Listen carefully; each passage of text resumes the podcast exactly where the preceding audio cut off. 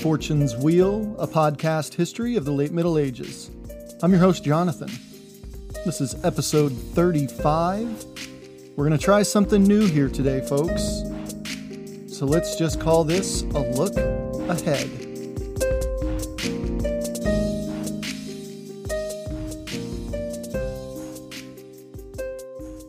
Today we get candid on the podcast.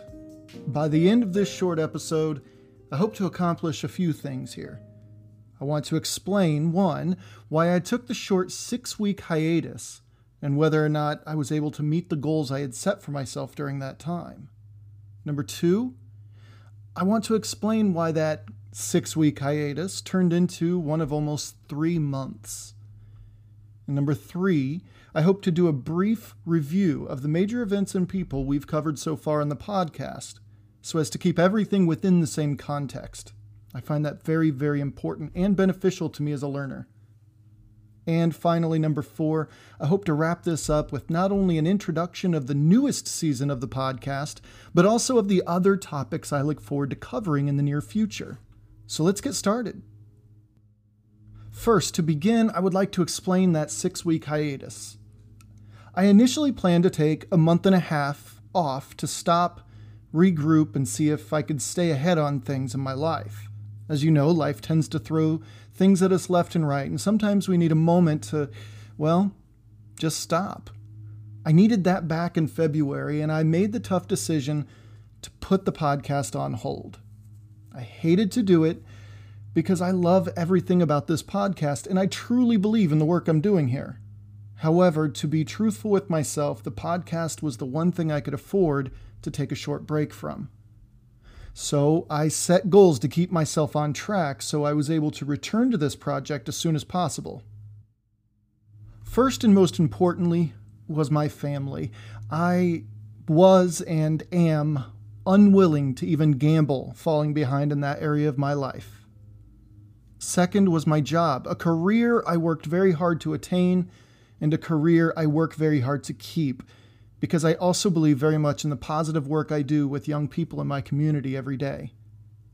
So far, so good. I was able to keep everything strong in my first two goals. My third area was to pass a comprehensive and pretty difficult content area assessment through the state of Indiana. Currently, I am able to teach elementary students, as well as English language arts from grades 5 through 12. This exam, should I have passed, would allow me to teach U.S. and world history from grades 5 through 12 as well. It wasn't easy, but I put in the time and effort and I passed this exam, thus expanding my teaching license. And I'm very, very proud of this accomplishment. And finally, my fourth goal was to grant me the time and freedom to research properly what was needed for the next season on the podcast, if not write and record the episodes too. So, as for that first six weeks that the podcast was calling a quick timeout, I'm proud to say that it was all in all a success, even despite being hit on the highway and totaling my car one day. Yeah, that happened too. but beyond that, with my plans to return to the podcast, I was forced into another tough decision, which leads me to apologize to you. I would like to apologize for that six weeks turning into almost three months. As this six week deadline was approaching, I was also battling a somewhat minor medical issue that eventually forced my hand. Since late November of 2020, I had been dealing with a herniated disc in my lower back. This is nothing new to me and my family, as this was the same disc I had, sur- I had had surgery on six years prior, and as luck would have it, after months of dealing with it, one simple movement one Monday morning caused some of the worst pain I'd ever experienced. This already after months of sciatica. It floored me, literally. Within a week, I was back in the operating room in the care of the same amazing surgeon who fixed me up last time. Which brings us to this recording just a few weeks post op. I am happy to report, though it's still pretty slow going, I'm feeling immensely better. This extra break in the podcast afforded me extra time to read and study up on more topics, allowing me to think even further ahead toward future seasons, which I would like to share with you right now. That is, if you're interested in some tiny spoilers. Well, as you know, we wrapped up our last bend in the narrative, as I call them, on the last episode, where, when we detailed the monumental clash between the Normans in Italy and, well, pretty much everyone else with even a passing interest in the peninsula.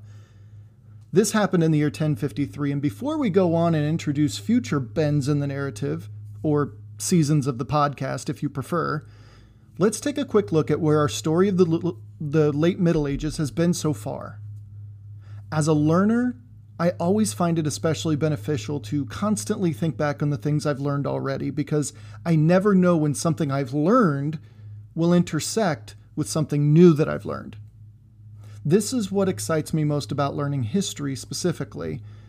You never know when some random fact, event, relationship, or side plot influences, either directly or indirectly, something that is seemingly unrelated. That's exciting to me. And as an educator, I make sure my students know this as well, in the hopes that they also take the time to review and rethink and reflect on what they've learned already. We began our story, essentially, with the official renewal of hostilities between the Vikings and the English. They are just a mile east of the village of Maldon in Essex in the year 991. I say a renewal of hostilities because just a 50 years or so prior to this battle, one Eric Bloodaxe was driven from the island, and that message was received loudly and clearly across the North Sea. So it's natural that a generation later such hostilities would erupt once again. We've laid out the inadequacies in leadership of one King Ethelred II, also known as Ethelred Unred later on, or translated to Ethelred the Unready. We were also introduced to a chieftain who fought at Maldon, Olaf Tryggvason, who would later become not only a legend to the Norse, but also their king. And here is one of those intersections that I was talking about. When I was researching about the Norse reaching North America many, many, many episodes ago, I learned about one such intersection in which Leif Erikson visited Norway and became a friend and fellow chess player to Olaf Tryggvason, King Olaf at that point. History doesn't play out in a vacuum, folks. So many of these people were contemporaries, if not face to face friends or enemies. These relationships influenced one another's stories, and if we continue to compartmentalize our historical narratives, we will never see how truly interconnected we all are. From Maldon in 991, we took the time to flesh out not only what was happening on the beautiful island of Ireland, with the story of Ireland's first High King, Brian Boru. But we also took our time unraveling the story of how Ethelred's ancient House of Wessex, as well as his kingdom at large, was eventually forced to submit to a clever young Anglophile Dane named Canute Swainson, or as history came to know him, Canute the Great. These stories, I believe, were directly glued together by an unlikely source this source's name was Emma. Emma, in my opinion, is one of the most interesting chess pieces at play during the Danish, Danish conquest of England, as she was the highest position in the land for a woman and was also merely one of less than a handful of powerful quote unquote leftovers from Anglo Saxon power structure in England. She deftly straddled both the old and the new power structures, and in my opinion, was the chief reason why King Canute was able to make such a transition. Now, it was no small feat to do what Canute was able to do, but without Emma's expertise, as well as her experience over her English subjects and influence as well, his job would have been immensely harder. From King Canute's England, we sailed across the channel and took a prolonged look at someone who will interact quite a bit in the coming bends in the narrative. This young man survived when, well, he shouldn't have. Young Duke William I of Normandy, great nephew of Queen Emma of England, by the way, would have, would have enormous impacts in the coming decades.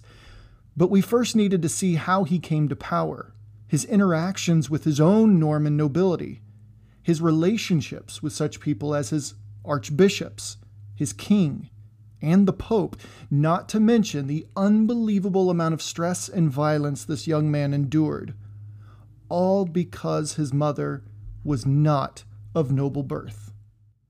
Roger of Tosny, remember him? This Norman led his own adventures, some might stretch it to be called a tiny crusade, in Iberia and became known as the Moor Eater.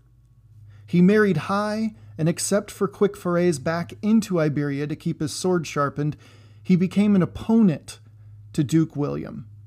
Have you ever heard of the sins of the father? Let's keep an eye on the Tosneys as we learn more about William's later successes, his later years. From Rainulf Drangot to William Ironarm and his brother Drogo de Hauteville, we learned about hundreds and thousands of Normans who were the victims of a custom called primogeniture. And primogeniture again simply means that the eldest son would inherit the family's wealth upon the death of the father. Well, when Norman families would have multiple sons, which they did, what would the other sons do? Southern Italy was a playground in the early 11th century, and so, along with Roger of Tosny's own father, Raoul, many Normans went south and they upended the already chaotic and near anarchic Italian, Lombard, and Byzantine lands south of Rome. This, of course, is where we ended our last episode, but believe me, we are hardly finished with that area or those people. Hardly. And who can forget the story of Harald Sigurdsson, the 15 year old war veteran who saw his own brother and the Norse king who was the Norse king, die on the battlefield. The young wounded man run out of his own homeland only to find himself among the Rus a thousand miles away from home.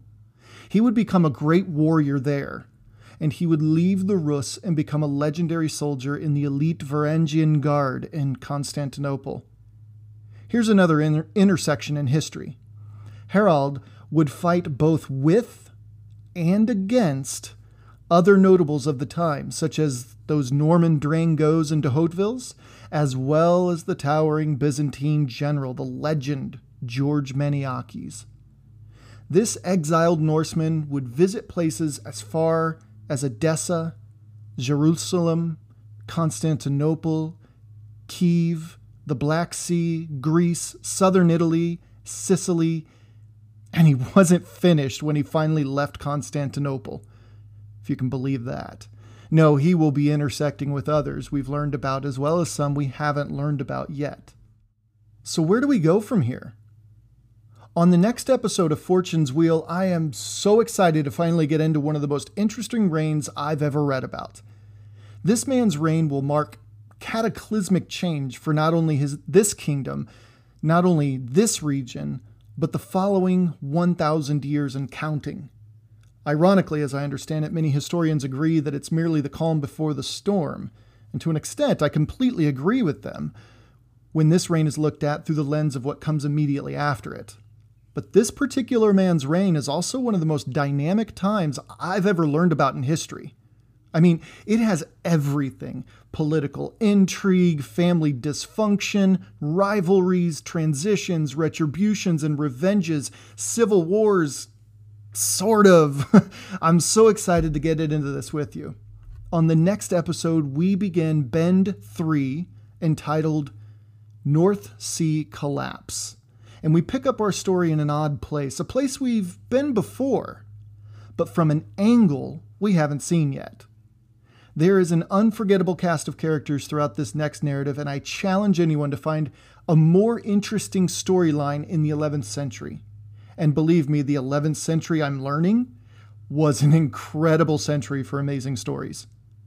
This next narrative, however, won't just be England's story, though.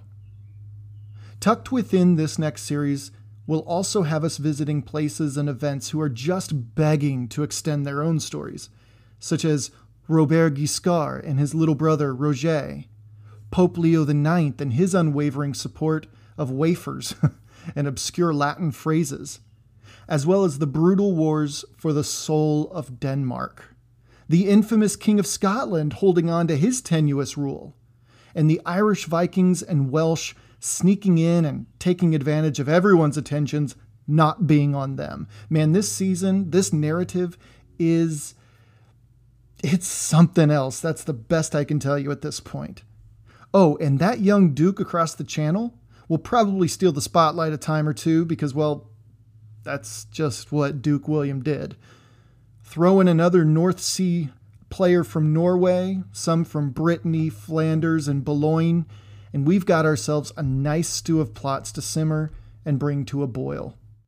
Looking beyond the next season, I'm already chest deep into research into events such as the Byzantine collapse after Manzikert, the Spanish national hero El Cid, the Fatimid Caliphate, Roger de Hauteville, that one time Robert Guiscard brought Constantinople to its knees. yeah. The rise of the Komnenos dynasty in that same city. And then back in England, I'm trying to figure out in 1066, who's the king anyway? And what was the reality of life after King Edward, you know? The one you probably don't learn about in school, that is. Oh, and, and there's that little thing to wrap up the 11th century called the First Crusade, too.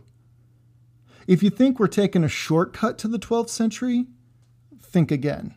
And believe me, I can't wait till we get to those subjects, but the 11th century is just not done with us yet. Again, I apologize for the long delay, but I do hope that it's worth the wait. To be honest, I feel a little like I'm just speaking into a microphone here and uploading it into a void, having next to no feedback from you, my amazing listeners. I know you're out there, but I'm all ears. Please reach out to me on Twitter and Facebook and let me know what you think. Also, there's no way I'm hitting all the stories of the late Middle Ages, so please feel free to point me in the direction of new sources or new stories to research and record about, and I'll do what I can to fit them into the narrative flow. Or if anything, they may end up as bonus episodes on our Patreon account. As always, thank you for your time and your support. Listen, we are who we are because they were who they were. It's been said how one spends their time says a lot about a person. And I thank you for being the lifelong learners that you are. Until next time.